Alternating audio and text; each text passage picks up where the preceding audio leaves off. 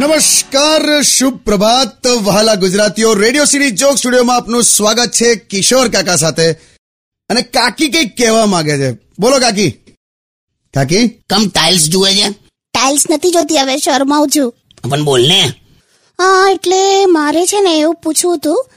કે આ છોકરાઓએ વાત ફેલાવી છે કે ખરેખર હું ઐશ્વર્યા રાય જેવી લાગુ છું છે ને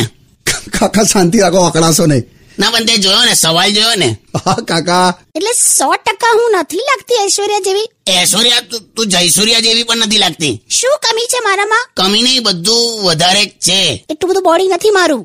બોલો જાતે જ નક્કી કરી લેવાનું શરમાઈને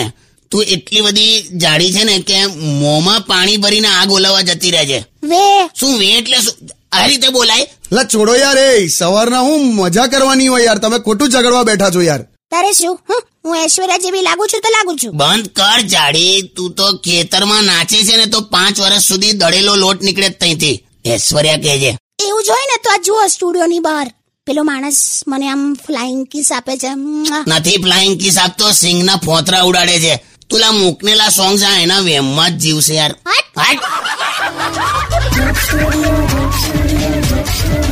Undian. Radio